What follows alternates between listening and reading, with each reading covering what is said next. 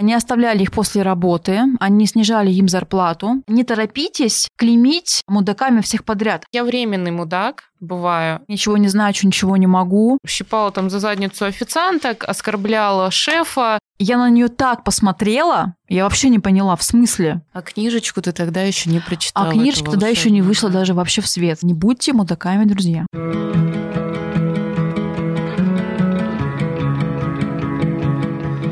Всем привет! Вы на подкасте «Словами через рот». Наш подкаст называется так, потому что мы считаем, что это самый эффективный способ решать проблемы. Меня зовут Лера. Меня зовут Анастасия. И мы обсуждаем популярные книги по саморазвитию. Применяем их в своей жизни и делимся полученным опытом. В подкасте мы рассказываем только о нашем личном опыте. Уважаемые слушатели, читайте книги самостоятельно. И делайте собственные выводы. Всем привет! У нас сегодня очень злободневная актуальная тема. Мы сегодня будем обсуждать мудаков. Сегодня мы взяли книжку «Не работайте с мудаками». Автор Роберт Саттон. Книжка практического характера. Там разбираются различные истории про то, как быть мудаками хорошо либо плохо, и различные реакции тех объектов, с которыми эти мудаки и взаимодействуют. Я уже больше 10 лет работаю в крупных корпорациях. Не понаслышке знаю, что это за люди и как с ними работать. И очень бы хотелось бы, чтобы этим правилам, которое написано на обложке «Не работайте с мудаками», пользовалось как э, можно больше людей, компаний. Давайте поговорим немножко об авторе. Автор данной книги Роберт Саттон. Он родился в Чикаго. В настоящее время он является профессором кафедры менеджмента в школе инженерии Стэнфордского университета и занимается исследованиями в области управления и менеджмента. Что делают мудаки и почему вы знаете столь многих. Каждый человек э, сталкивался с неприятным отношением к себе или неприятными ситуациями, с агрессивными людьми. Автор рассказывает э, свою личную историю, когда он сделал прорыв в своей работе. В начале карьеры у него было много недочетов, он их исправил и получил звание самого лучшего преподавателя на кафедре. И он был очень доволен собой, счастливый, и все коллеги его похвалили и поздравили. Но потом, когда все разошлись, к нему подошла одна коллега и сказала, ну, ты, конечно, молодец, то, что понравился студентам, но ты знаешь, лучше бы ты больше проводил времени над исследовательской работой. Таким образом, его коллега буквально одной фразой обесценила все его достижения, и та радость, которую он испытывал во время того, как его поздравляли, она моментально ушла. И в этот момент он понял, что столкнулся с представителем мудака. Задумался об этом и составил свой перечень признаков того, что человек является мудаком. Он классифицирует людей не просто на мудаков,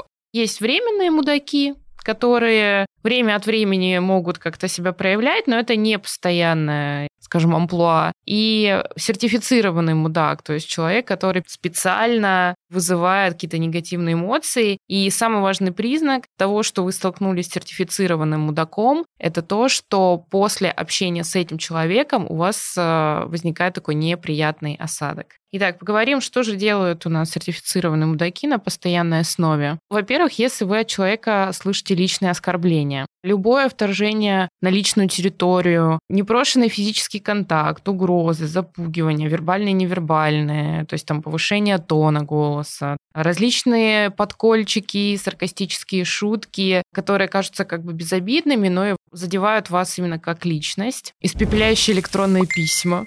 Я думаю, многие получали такие. И статусные пощечины с намерением унизить жертву. Это вот как раз э, тот пример, который приводил автор, когда к нему подошла коллега публичные попытки дискредитировать или э, показательные разжалования. Грубые вмешательства могут быть, лицемерные нападки, когда за спиной начинают про что-то говорить, э, различные презрительные взгляды или, может, даже игнорирование. То есть здесь такие самые распространенные манипуляции, которые могут вот так называемые в понимании автора мудаки использовать. Лер, скажи, пожалуйста, ты сама бываешь временным мудаком либо сертифицированным мудаком? Как это проявляется? Я временный мудак, бываю вынужденная мера, которая необходима в некоторых моментах. Очень часто бывает так, что люди, с которыми я сталкиваюсь по работе, или мои клиенты, или кто-то еще, не понимают так называемого пряника, да, вот есть кнут и пряник, и они не понимают пряника, и они могут понять только кнут. И в этот момент нужно немножко проявить агрессию для того, чтобы добиться какого-то результата. Ты сравниваешь необходимую агрессию либо твердость в переговорах с понятием мудака, то есть ты ставишь равно между агрессией, даже объективной, доброжелательной агрессией и словом мудак.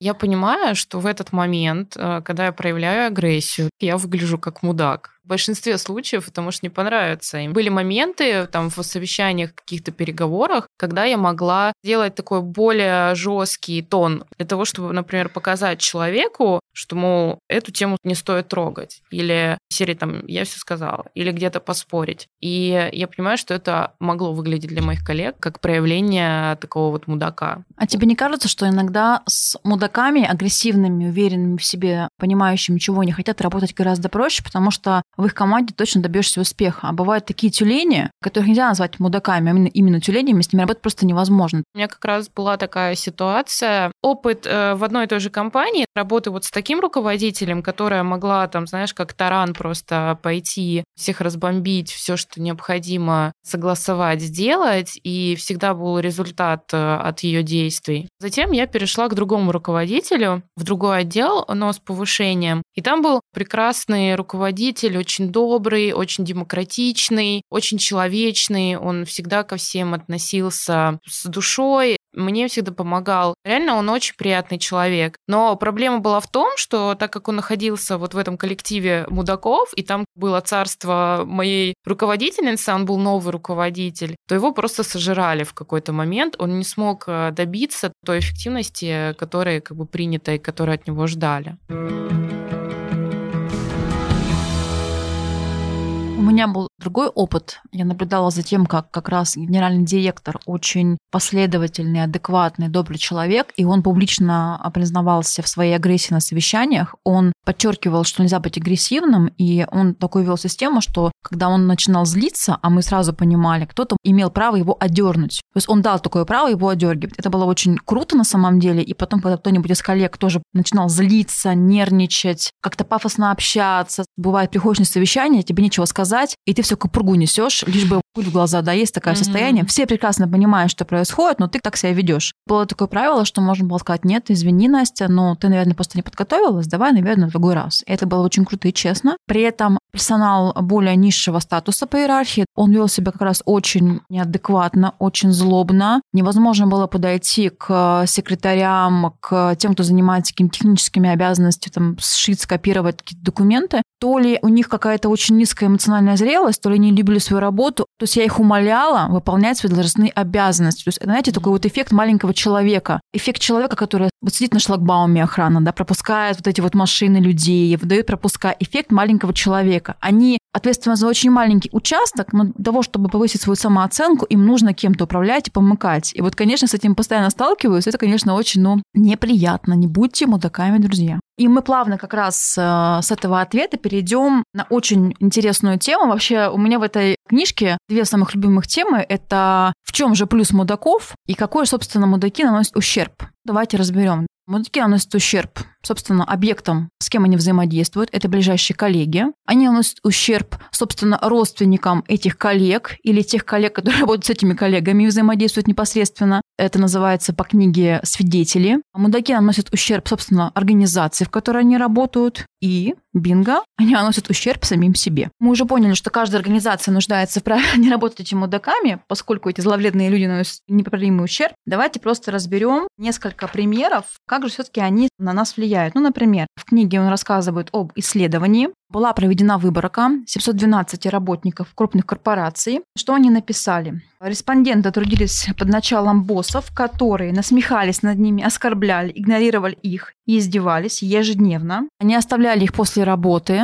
они снижали им зарплату. Таким образом, сама работа компании, она также ухудшалась, но при этом великолепные боссы как-то повышали, мне кажется, свою самооценку просто на других людях. Таким образом, эти коллеги, у них что наступало? Депрессия, агрессия, тревога, полное эмоциональное выгорание. Соответственно, они приходили домой никакие. Это мы уже как раз сразу начинаем говорить о том, как они влияли на свои семьи. Потому что вот, например, автору поступило письмо после того, как он эту книгу издал от жены руководителя одного из филиалов Чикаго, который подчинялся боссу из Нью-Йорка. Жена рассказывала следующую информацию, что как только мы переехали в этот чикагский офис, мой муж изменился, он стал агрессивен, апатичен, э, фактически не спит, потому что он пытается что? Заработать авторитет своего босса. Это сделать просто невозможно, потому что он никого не слышит, слушать не собирается этот босс влияет и на этого человека, и на его ближайший круг. Настя, у тебя были такие случаи у меня был такой босс, мне устроил какое-то стрессовое собеседование, и он меня спрашивает, Анастасия, ну вот если я тебя возьму, какие плюшки будут? Есть какой-то ресурс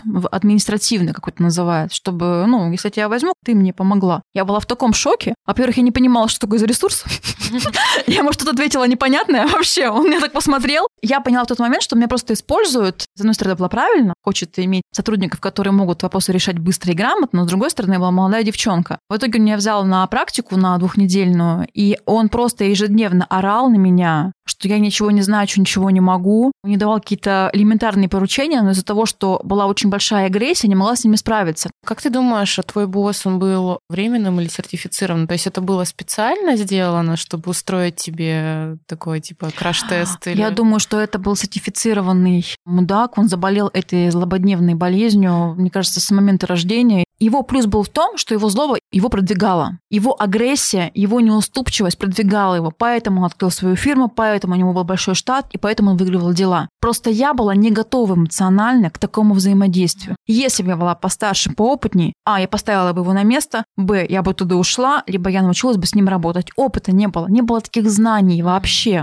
А книжечку ты тогда еще не прочитала. А книжечка тогда еще не вышла даже вообще в свет. Мудаки влияют на коллег, мудаки влияют на их ближайшее окружение. Автор пишет о том, что мудаки тоже страдают. Он говорит о том, что оказывается мудаком быть сложно, потому что есть в Америке такое правило, я не знаю, в России такого не встречала, наверное, какие-то коучи говорят, если вы не уверены в себе, но хотите чего-то добиться, будьте мудаком агрессивным. Человек, который в своей обычной среде является адекватным, нормальным, приходя на работу, начиная строить карьеру и тем более становляясь боссом, он вынужден эту агрессию проявлять для того, чтобы, а, статус, авторитетность, чтобы его уважали, и он просто по-другому не умеет. И он начинает эту агрессию проявлять, проявлять, и поэтому он тоже страдает, но просто он, наверное, не знает, как иначе, а тем более, когда он понимает, что это работает, отказаться от, от этого очень сложно. Ну, я бы тоже бы не отказалась такой власти. Всегда поражалась, что очень многим сертифицированным мудакам все сходит с рук к вопросу, какой ущерб наносят мудаки компаниям. Да, это текучка кадров, это деньги на текучку кадров, на поиск нового, на увольнение старого, на подбор, на какие-то, возможно, ну, опять же, это больше к Америке относится, на поиск психологов, различных тренингов, тайм-менеджмента, тимбилдинга. Ну, в России сейчас только недавно зародилась, а в Америке это давно уже. Вот одна из компаний как раз решила посчитать, какой же ущерб компании принес один из ее, значит, боссов, руководителя отдела какого-то. Они очень много считали. В общем, они посчитали посчитали, сколько они стратили часов на разговоры с ним, то, что он себя неправильно ведет, сколько человек из его отдела уволилось, сколько времени они искали новых сотрудников, сколько это прошло, опять же, денег. Потом они подсчитали, сколько денег они дали на курсы управления злостью, управление, гневом, управление, да. даже есть такой фильм «Управление гневом», вообще прекрасный фильм, посоветую его посмотреть. Они это все подсчитали ему, выложили, и что они сделали? Они половину денег, которые они на него потратили, при его увольнении вычли из его отпускных премиальных. То есть все-таки они пошли до конца, они его уволили, часть денег они забрали.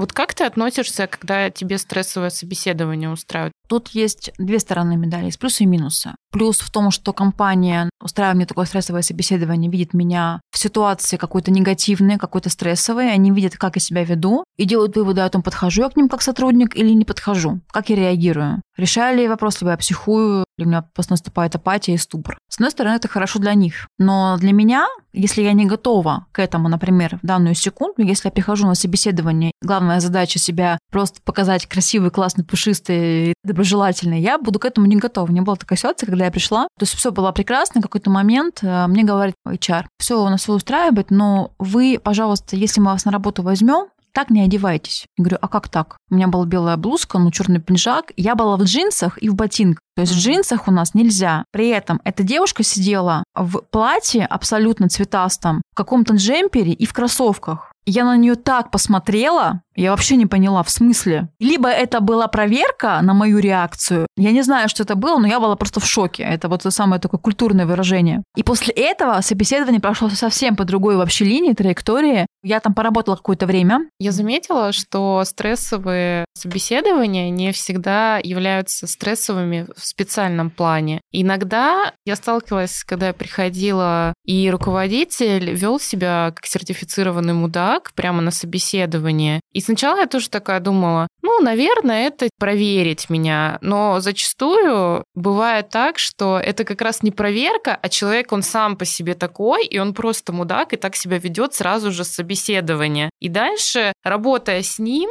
ты уже будешь понимать, что он будет себя так вести. Вот как ты считаешь, насколько правильно, вот ты, например, идешь на собеседование, ты сталкиваешься вот с таким стрессовым собеседованием, но ты понимаешь, что работа для тебя очень важна, то есть тебе нужна эта работа, ты хочешь поработать в этой компании, это будет очень хорошо для твоего резюме, но ты при этом понимаешь прекрасно о том, что тебе придется работать вот с такими вот сертифицированными удаками. Я давно для себя изобрела такое простое правило. Какая задача? Не иди на конфликт, с умными договорись, дурака обмани. Вот так я и живу. Поэтому если компания мне реально нужна, меня есть эмоциональная внутренняя сила там поработать, то я пропущу мимо ушей, и наоборот, я пойду туда, в это пепло, и научусь работать, в том числе с мудаками, потому что моя какая позиция? Я тоже бываю мудаком, у меня тоже есть негативные моменты, я тоже карьерист. Свой видит своего как бы издалека. То есть нужно учиться работать с такими людьми. Я не хочу быть в состоянии жертвы, я хочу учиться с ними работать. Потому что мудаки встречаются и на работе, и в личной жизни. И если ты каждый раз будешь пасовать и убегать, извини, но жизни у тебя просто никакой не будет. Знаешь, как я поступила в этой ситуации? Но я пришла посмотреть, как проходит совещание. Это, кстати, прикольная фишка, что ты можешь прийти еще не подписав документы и посмотреть, как в реальной жизни живет коллектив. И я пришла, посмотрела на этих людей, а там просто вот гнездо сертифицированных мудаков. Там ты чувствуешь все равно вот эти взаимоотношения руководителя между собой людьми и вообще. Я такая думаю, о господи. Я понимаю, да, будет тяжело. И просто год продержаться, это нужно для моего резюме, чтобы дальше продвинуться. Ну и, собственно, оно так и произошло. А вот еще можешь более подробно рассказать про то, все-таки какие правила должны применять организации, не работая с мудаками? Что за правила? Во-первых, что советует автор, это то, что козлы нанимают козлов, поэтому очень важно подойти к моменту подбора как раз HR. Как это правило распространяется на работу с клиентами? Например, ты продавец, и тебе нужно продать клиенту какой-то очень дорогой товар, а клиент мудак. Что будешь делать? Про какие правила автор в этой части говорит?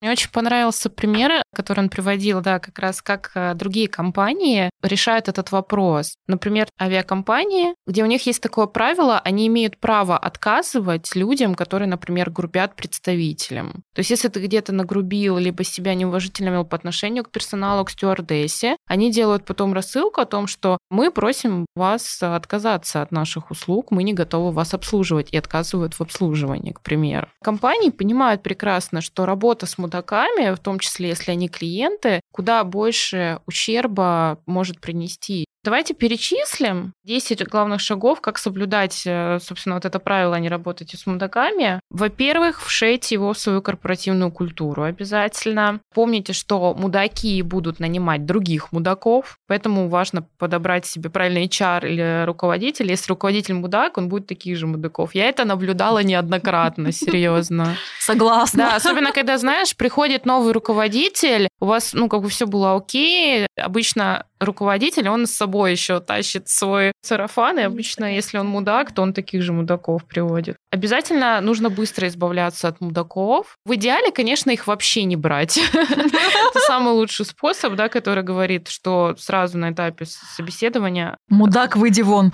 Да, да, да. Знаешь, такая табличка, никаких мудаков перечеркнуто, да. Как бы это не всегда же возможно. Иногда на собеседовании ты не можешь понять. Еще бывает, что человек вот может раскрыться в мудака через какое-то время. Он там терпит три месяца, такой сидит тихо. У меня вот была такая ситуация, когда сотрудником, он был в подвешенном состоянии, был испытательный срок, но как только испытательный срок закончился, он сразу раскрыл все свои карты. Аналогично было вообще, я прям уже боюсь их. Да, да. Насколько у тебя глаз не наметан был уже, знаешь, на это дело. Вот, относитесь к сертифицированным МУДКам как к некомпетентным сотрудникам. То есть вот у нас есть э, такое правило победа любой ценой, и у многих корпораций это прям лозунг номер один. Но это неправда. И насколько бы человек классно не делал свою работу, да, его нужно за это хвалить, но нужно к нему относиться как к некомпетентному сотруднику. Но еще тоже власти порождает самодурство. А ты сталкивалась с самодурством вообще когда-нибудь? Был босс, женщина. Она очень часто перечеркивала все документы, договора, значит, прям, знаете, как в школе, красная ручка и двойка тебе. Причем она делала прилюдно, при всех коллегах. Она могла зайти в open space, кинуть мне договор с полностью перечеркнутый на стол, когда переделает и не профи. При этом то, что она перечеркивала, это было абсолютно правильно, просто ей не нравилось, она не юрист, она не понимала, и мне пришлось собираться духом, идти к ним в кабинет и объяснять, почему в этом договоре такие условия, почему необходимо их соблюдать. Она говорит, о, ну сразу бы так сказала, все было бы хорошо хорошо. Я говорю, сразу сказать, я просто не могла,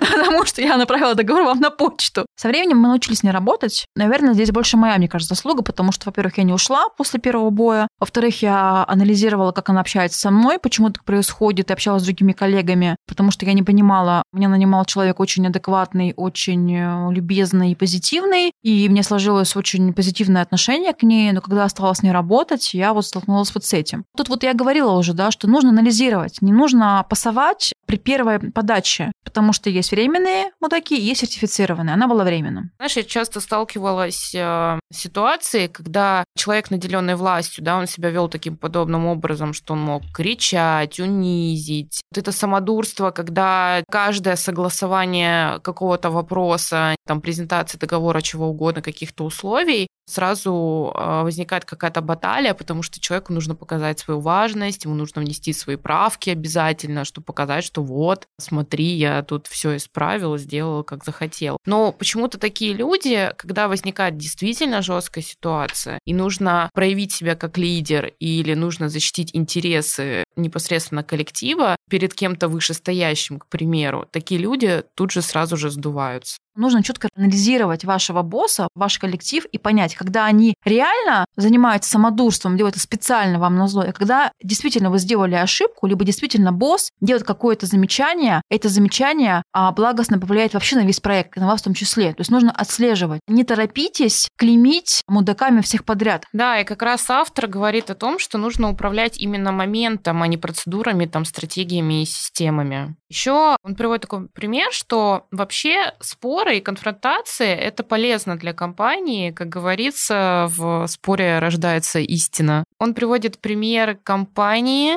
где спорить — это часть корпоративной культуры, но здесь важно, как спорить. То есть нужно этот процесс регулировать. Когда спор является чем-то конструктивным и действительно решает какой-то вопрос и проблему, и работа над какой-то задачей, а не когда вы спорите для того, чтобы поспорить или для того, чтобы свое эго потешить. Как раз мы можем сейчас плавно перейти к следующей главе, которая называется «Как посадить на цепь своего внутреннего козла». Предыдущая глава посвящена тому, как применить правила не работать с мудаками в организациях. Сейчас мы поговорим о том, как же все-таки нам выявить, если у нас внутренний мудак-козел, и как этого мудака посадить на цепь. Нужно свое поведение более подробно рассмотреть, это во-первых, и сказать себе, что мудак – это заразная болезнь. То есть просто это осознайте. Как только вы даете волю своему высокомерию, злобе, неприязни, или когда вы находитесь в ситуации, когда вы очень агрессивны, либо кто-то очень агрессивен, заметьте, что когда вы в этой находитесь ситуации, вы начинаете копировать поведение другого человека, либо этот человек, даже настроенный позитивно, начинает ваше негативное поведение копировать себе. И получается, что вы распространяете вот эти вот флюиды мудака, я их так назову, просто в массу, в свой коллектив, на собеседовании, на переговорах и так далее. К сожалению, нас не делают ПЦР-тесты на мудаков э, перед выходом в офис. лаборатории. Да, да. Реально, если бы такие ПЦР-тесты были, было бы очень круто. То, что я для себя поняла, как только у вас возникает внутренняя агрессия, сразу будет конфликт. Как только вы думаете, что ваш соперник лучше, и он вас унижает своими знаниями, будет конфликт. Вы настолько должны общаться на равных, чтобы ваша эмоциональная неуверенность и ваш, возможно, где-то непрофессионализм не привел к конфликту. Потому что очень редко наблюдала, когда люди реально одного уровня знаний и статуса ругаются, потому что им нечем ругаться, им нечего делить. Они на одном уровне. Как только кто-то выше, ниже, и у кого-то хуже с поведением, эмоциональной оценкой и профзнаниями, все, конфликт. Он начинает самоутверждаться, кто-то начинает проявлять агрессию, потому что агрессия – это то, что он использует. Нет знаний, есть агрессия. Нужно найти своего внутреннего козла и как бы эту функцию отключить. Вот как раз автор о чем пишет. Признавая, что ты мудак, ты делаешь первый шаг. В книге даже описывается история, когда один из руководителей сделал такой себе значок и прикрепил его к себе в глузке и ходил так. А другая организация разработала специальный прибор, который называется козлометр.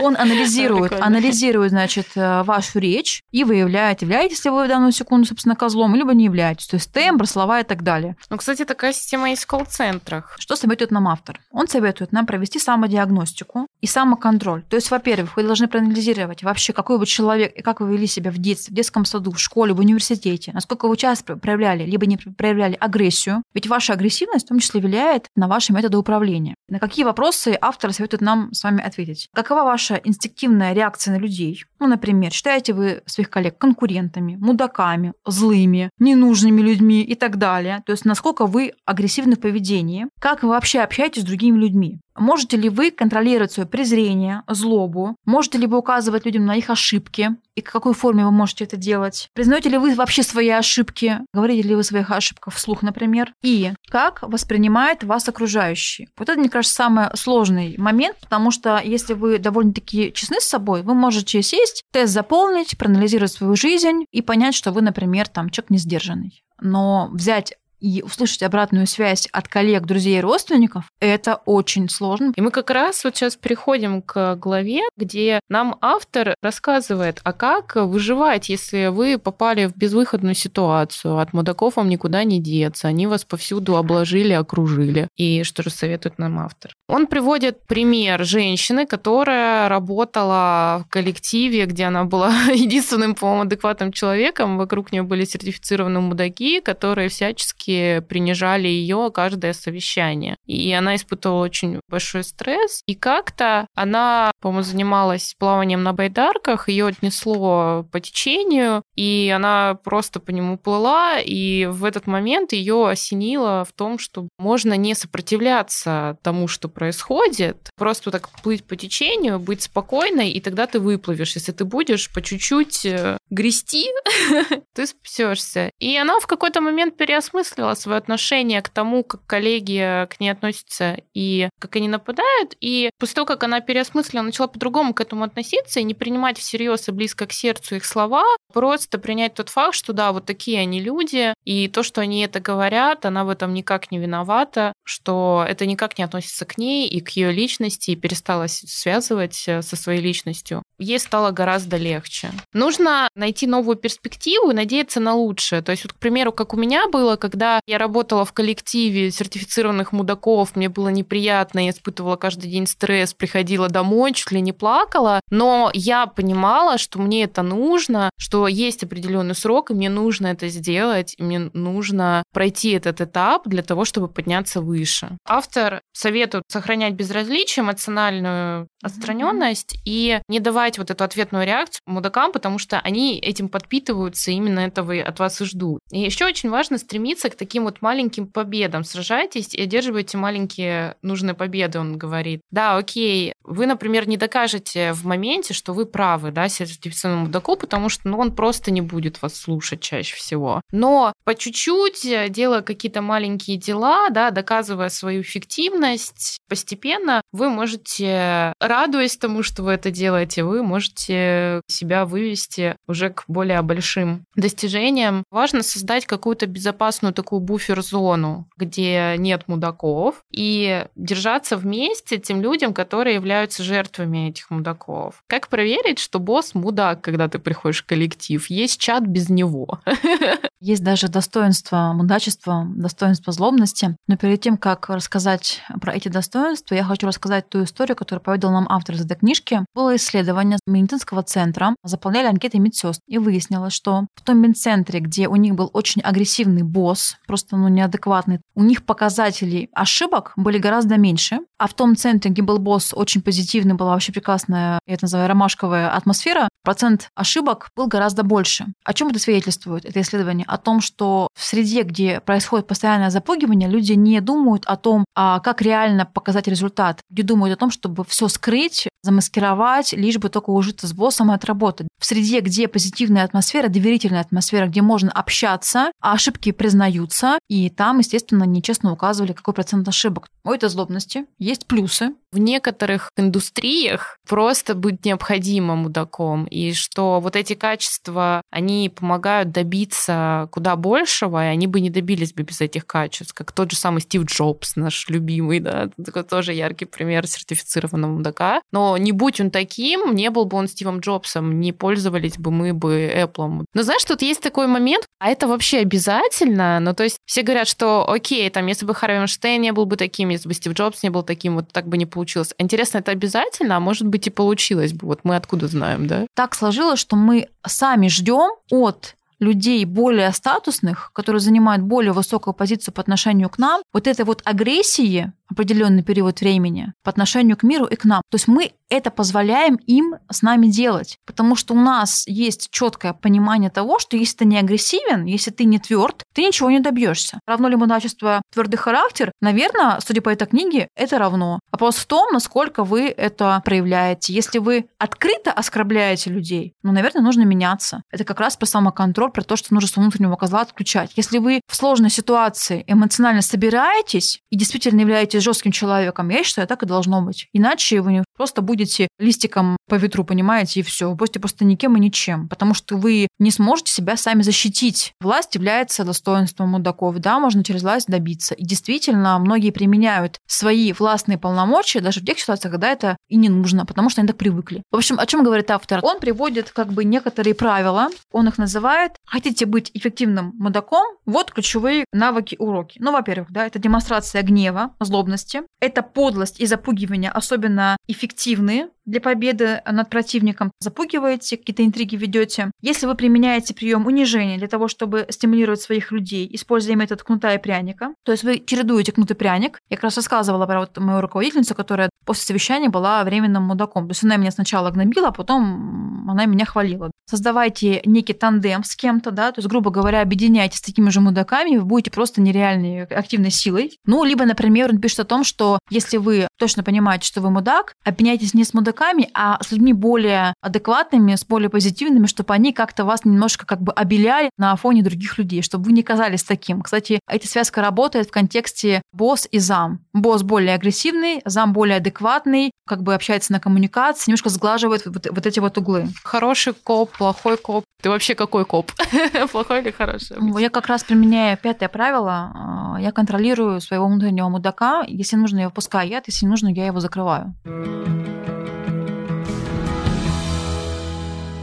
И завершающая глава у нас вообще, что мудакам здесь не место, это вообще правило для жизни. И оно относится не только к работе, там, к клиентам, но и вообще, где бы вы ни находились, э, нужно избавляться от мудаков. В общем, автор рассказывает ситуацию, где он пришел в ресторан, э, прекрасный семейный ресторан с веселым шефом, шутки, весело, классно готовят, супер атмосфера. И за баром засел мужчина, который щипал там за задницу официанток, оскорблял шефа, жаловался, и просто в какой-то момент к нему подошел человек и говорит, здравствуйте, вы знаете, я пишу книгу про мудаков, и вы бы как раз бы подошли бы для главы 13. Этот чувак, он на него так посмотрел, оскорбился и ушел, и покинул это заведение, и все продолжили прекрасно веселиться. И это такая маленькая бытовая иллюстрация, с которой мы, наверное, все сталкивались и в ресторанах, там, не знаю, в метро или в каких-то других заведениях, и просто на улице, когда один человек способен своим поведением испортить прекрасную атмосферу. Настя, какие принципы тебе зашли? Книга мне очень понравилась. Многие принципы я применяла до того, как я эту книгу прочитала. Очень многие принципы я для себя открыла. Ну, например, принцип номер один – начни с себя и сам не будь мудаком. Я бы купила себе козлометр, измеряла бы людей, окружающих меня и саму себя. Принцип признаваться прилюдно в своих ошибках и своей токсичности – это прекрасный принцип. Но тут очень тонкий момент, потому что иногда, когда ты признаешься, ты можешь показаться очень слабым человеком, и тебя могут задавить. То есть это нужно делать в зависимости от ситуации и от того коллектива, где ты находишься. Необходимо научиться правильно спорить и правильно выходить из конфликта. Лер, скажи, пожалуйста, какие принципы из книги тебе зашли? Для меня эта книга, она не стала каким-то открытием. Для себя я приняла такой принцип о том, что все люди, они по-своему хороши. И любой даже сертифицированный мудак, у него есть свои плюсы, нужно их найти. Что когда человек тебя оскорбляет, либо что-то он такое делает, на самом деле ему самому тяжело, нужно ему помочь, а наоборот не реагировать и конфронтацию вот в эту не выступать. И о том, что когда человек тебя оскорбляет, либо когда он себя ведет таким подобным образом, это никоим образом не относится к тебе как личности, и не нужно связывать это со своей личностью, и на это обращать внимание и реагировать. И тогда вообще, после того, как я как-то приняла эти принципы для себя, я поняла, что мне стало гораздо проще и легче жить. Самое главное, эта книга дает некий путь, методы, как вообще понять, кто является мудаком. То есть мало правила не общаться с мудаками, нужно понять, как выявить этих мудаков. И если вы с ними все-таки остались, как с ними общаться, как снимать этот стресс и как двигаться дальше. И самое главное, как самим не стать мудаком. А если вы таковым не являетесь, а я считаю, что каждый человек в той или иной мере является временным мудаком, и вы меня не переубедите, как с этим бороться и как уровень этого мудачества снижать или повышать в зависимости от ситуации. Помните, да, главное это свобода выбора. А еще важно решать вопросы словами через рот, да?